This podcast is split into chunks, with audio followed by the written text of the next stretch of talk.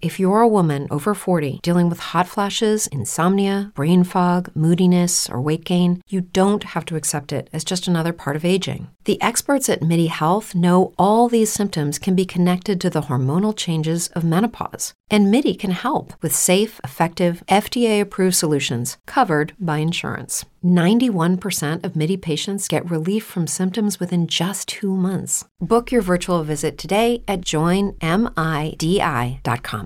Lucky Land Casino asking people what's the weirdest place you've gotten lucky? Lucky? In line at the deli, I guess? Aha, in my dentist's office.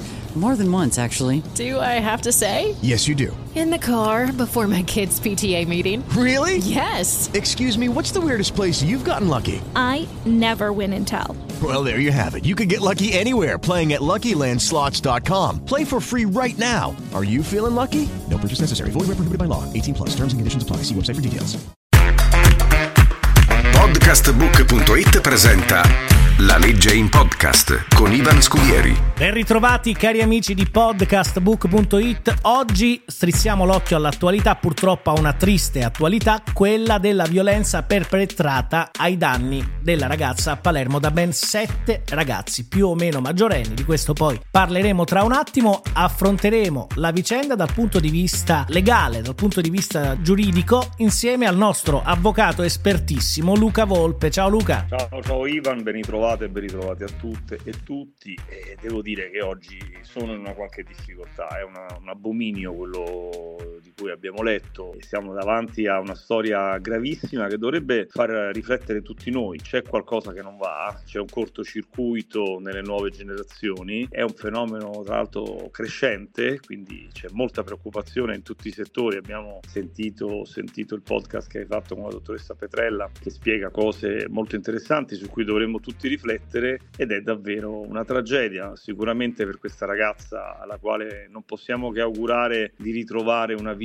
più serena possibile, ma anche per assurdo per tutti queste, questi altri ragazzi coinvolti che hanno fatto un qualcosa di abominevole, che hanno le loro vite spezzate altrettanto. Eh Ovviamente sì. là bisognerà essere spietati nel dare una pena più congrua possibile, però insomma ci troviamo di fronte veramente a una brutta storia sociale anche. Luca, C'è da partiamo mai dalla arrivati- prima distinzione. C'è una differenza sostanziale tra violenza sessuale individuale e violenza sessuale di gruppo? Sì, sì, sì, c'è una differenza, il codice penale è chiaro, al 609 bis si spiega che cosa è la violenza sessuale, che sostanzialmente è costringere una persona a subire atti sessuali contro la propria volontà. Eh, ci sono delle aggravanti che in questo caso potrebbero essere state verificate o saranno verificate perché poi siamo sempre, come diciamo spesso, nel corso delle indagini e quindi le nostre valutazioni sono solo tra virgolette sui fatti che sono emersi nella cronaca della stampa nazionale e ci potrebbero essere delle aggravanti eh, per esempio sul fatto che la ragazza poteva essere in uno stato di ubriachezza Sì. quindi sicuramente non eh, ancora, è ancora più grave. E la violenza di gruppo è, è prevista da, un'altra, da un altro articolo del codice penale, il 609 Octies, e prevede pene ancora più alte. Si va da un minimo di 8 a un massimo di 14 anni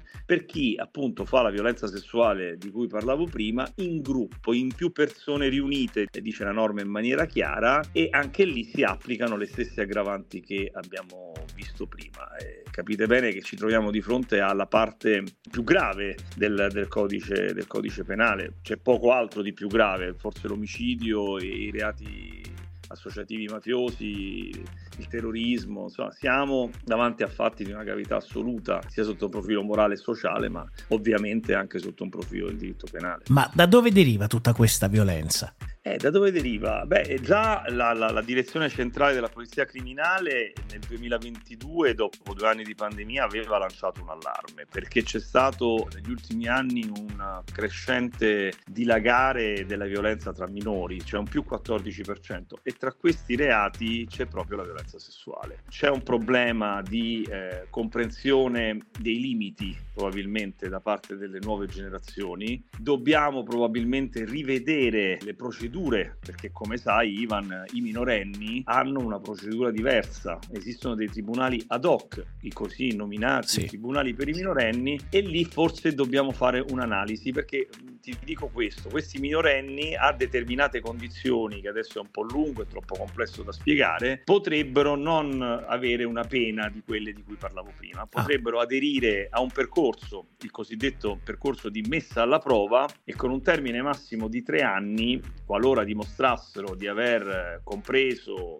quello che hanno fatto, qualora dimostrassero di avere una condotta di un certo tipo, capite, chiaramente impeccabile, e qualora chi lo assiste, assistenti sociali, comunità e quant'altro, dovesse esprimere pareri assolutamente favorevoli, diciamo che nell'arco di tre anni questi ragazzi potrebbero recuperare la pienezza delle loro libertà. Scusami, Ecco, Luca. Questo è qualcosa, prego. Quindi, se ho capito bene, i maggiorenni seguiranno ovviamente tutto l'iter processuale e andranno a pagare quello che sarà stabilito dal tribunale. I minorenni potrebbero invece essere eh, accolti in un programma, se ho capito bene, di eh, reintegro, possiamo dirlo Sì, così, detta male, Di recupero. di recupero e di rieducazione. e non farsi Esatto. nemmeno un giorno di, di- di carcere. a determinate condizioni potrebbe, potrebbe accadere e, e questo è qualcosa probabilmente su cui riflettere, riflettere molto, poi lì ovviamente i tribunali faranno il loro lavoro e bisognerà anche vedere le precise età che adesso mi sfuggono, quindi perché insomma, chiaramente un 17enne in procinto di diventare 18enne è una cosa, un 15enne o un 14enne è un'altra cosa. Certo. Eh, però sì, c'è, c'è questa possibilità che addirittura vale anche per l'omicidio, eh, quindi purtroppo vale anche per la violenza sessuale. Poi c'è la povera vittima, c'è la povera vittima che per esempio ha eh, la questione di non potersi costituire parte civile in un procedimento dinanzi al Tribunale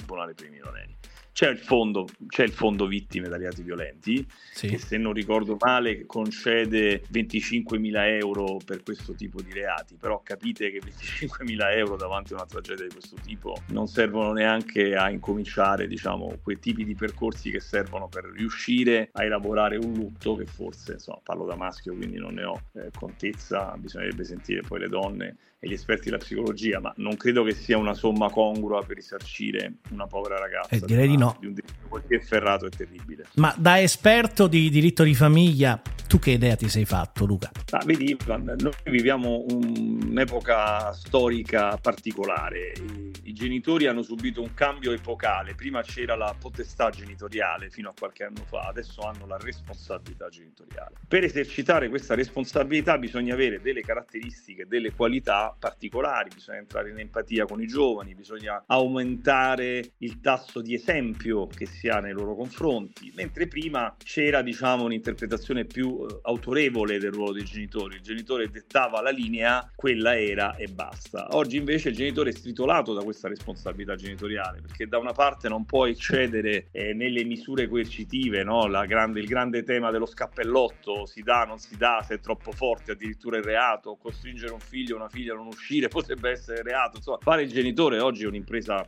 ar- difficilissima, quasi impossibile e questo, questo cambio, questo cambio giuridico importante non è stato secondo me sorretto da un cambio culturale, cioè chi ha informato e chi ha eh, edotto i genitori di oggi di come si fa il genitore a 360 gradi. E questo porta probabilmente, io lo vedo tutti i giorni in quello che il presidente dell'associazione di cui faccio parte, Gianetto De Cassani, chiama il pronto soccorso, che è il nostro studio legale, porta eh, le famiglie ad essere un pochino allo sbando. Poi sono arrivati due anni di pandemia e lì i ragazzi hanno perso anche quell'appiglio sicuro, quel, quel porto che è la scuola, Sì. che, è mancata per circa due anni per vari motivi e allora questi ragazzi hanno, e ragazze hanno perso veramente i punti di riferimento da prima di una genitorialità magari più forte, magari auto- au- autorevole e autoritaria, ma più sicura e dall'altra poi da ultimo anche il riferimento della scuola. E quindi sembrerebbe diciamo che stia nascendo e stia crescendo una generazione di adolescenti un pochino allo sbando. A questo si unisce anche un abuso di vizi non lo dico io ma lo dice il Moige che è una importante associazione di genitori dilagano vizi come la cannabis l'alcol il porno che andrebbe regolamentato perché il porno eh, la- fare l'avvocato ti insegna a non essere moralista che è un bel Sì. esercizio. Quindi nessun pregiudizio nei confronti del porno ma l'utilizzo del porno incontrollato potrebbe essere un problema, soprattutto se abbinato poi ad altri vizi quale l'alcol e quale le canne, che provocano poi tutta una serie di conseguenze importanti e allora andrebbe tutto un pochino più attenzionato, un pochino più regolamentato. Io credo che queste cose che dico possono essere alcune criticità su cui forse dovremmo riflettere tutti. In conclusione, caro Luca, sui social stanno anche venendo fuori tante richieste, per esempio su Telegram, di poter accedere a quel video, quel maledettissimo video, dove questa violenza viene in qualche modo adoperata nei confronti di questa, di questa poi ragazza, ma questo wireismo perché? Perché c'è questa voglia di guardare le cose che accadono anche quando le cose che accadono sono così brutte, così cruente, così violente? Ma io non lo accetterò mai, anche se mi pare di aver capito che sia una deriva dell'essere umano da sempre. Non dimentichiamo che noi abbiamo a Roma il Colosseo, eh, nel quale insomma si, si, assisteva a uno scenario abbastanza raccapricciante. È una cosa terribile, non abbiamo imparato niente. Vorrei ricordare a tutte e tutti, basta trovarlo su YouTube il video in memoria di Carolina Picchio. Carolina era una ragazza molto giovane che fu ripresa con un telefono, una videocamera di un telefono e gli amici simularono uno stupro. Il giorno dopo lei si ritrovò sui social, eh, non ha retto a questa cosa e si è gettata da una finestra. C'è un video molto toccante, molto commovente in sua memoria che è stato fatto dai suoi genitori che hanno aperto per questi motivi che tu dici un'associazione importante in memoria di Carolina Picchio. Io credo che anche lì noi non abbiamo sorretto culturalmente il cambio epocale che noi abbiamo avuto nelle nostre mani, cioè non era mai capitato nella storia dell'umanità che un essere umano qualsiasi come te o come me o come chi ci ascolta potesse avere nel palmo di una mano un potere comunicativo così forte che insomma, se quando diciamo ha viralità eh, arriva ai limiti di un canale televisivo, di una radio, quindi è, è un potere straordinario e, e, fortissimo.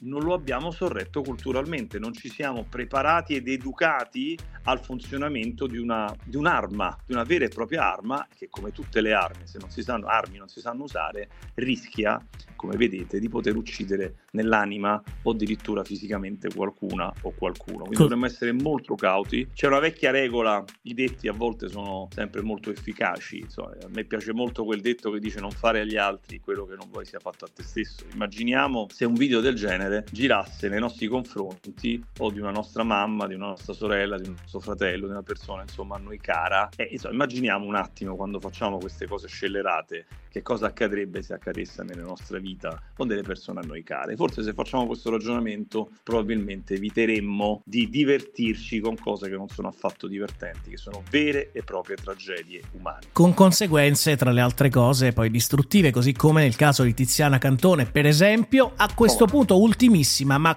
chi diffonde eventualmente questo video di questo stupro, che cosa rischia a livello legale? Beh, rischia, rischia, rischia tantissimo perché adesso con il, la famosa legge che tutti abbiamo conosciuto come codice rosso c'è stata la, l'introduzione del cosiddetto reato di revenge porn.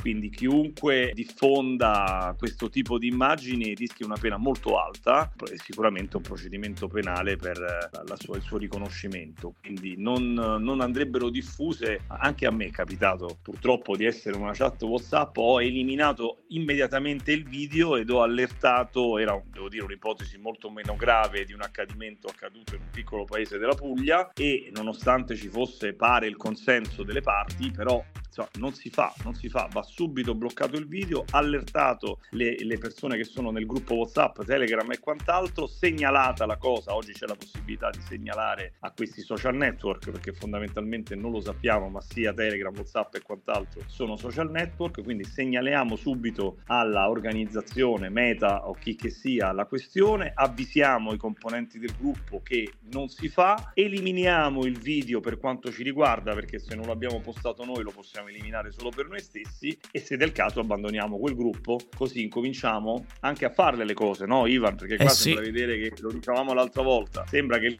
codice penale sia qualcosa che serva poi soltanto nelle audi di giustizia. No, è una cosa che non si fa, è punito dalla legge, le pene sono importanti e allora io reagisco come cittadino dicendo che non si fa, cancellando il video ed se del caso uscendo dal gruppo, se non è un gruppo così esistenziale per la nostra, per la nostra vita. Dovrebbe prevalere sempre il il codice etico. Al di là di codici Esatto. penali e civili, l'etica ci dice che una roba del genere non si fa a prescindere. Esatto, e se ci fosse, considera che un paese qualsiasi civile non avrebbe bisogno di leggi, quindi il- l'aumentare spasmodico di tutte queste norme, di tutte queste leggi è purtroppo una, una cartina di tornasole impietosa sul nostro paese. Evidentemente noi abbiamo bisogno che ci sia una pena per far capire a tutti e a tutte che quella cosa non si fa e se ci pensi un attimo è una roba un pochino triste. Eh sì. Luca, concludo con te così come ho fatto con la dottoressa Petrella, veramente una brutta vicenda questa. È una vicenda terribile perché riguarda le nuove generazioni, ce ne dobbiamo sentire, genitori e non, tutti responsabili. Eh, noi dobbiamo un pochino smetterla tutti di, mettere, di, di fare questo mega scaricabarile di chi sarà la colpa, di quei genitori o di quella scuola o di quel video porno. No, la responsabilità è di tutti. In una comunità la responsabilità non può che essere di tutte e tutti noi, in qualche modo. Anche quella cosa che ti dicevo prima di non prendere posizioni e uscire da un gruppo WhatsApp, sostanzialmente avallare la diffusione di un virus così nocivo come questo della violenza minorile, in qualche modo ci rende tutti compartecipi. Eh sì. Dovremmo eh, tutti i giorni fare il nostro ruolo di responsabilità e forse provare a trovare una, una soluzione. Non è facile, ovviamente. Grazie Luca. A voi. Abbiamo avuto con noi l'avvocato Luca Volpe. Podcastbook.it ha presentato La legge in podcast con Ivan Scudieri. If you're a woman over 40 dealing with hot flashes, insomnia, brain fog, moodiness, or weight gain, you don't have to accept it as just another part of aging. The experts at MIDI Health know all these symptoms can be connected to the hormonal changes of menopause. And MIDI can help with safe, effective, FDA approved solutions covered by insurance. 91% of MIDI patients get relief from symptoms within just two months. Book your virtual visit today at joinmidi.com. Hello, it is Ryan, and I was on a flight the other day playing one of my favorite social spin slot games on chumbacasino.com. I looked over the person sitting next to me, and you know what they were doing?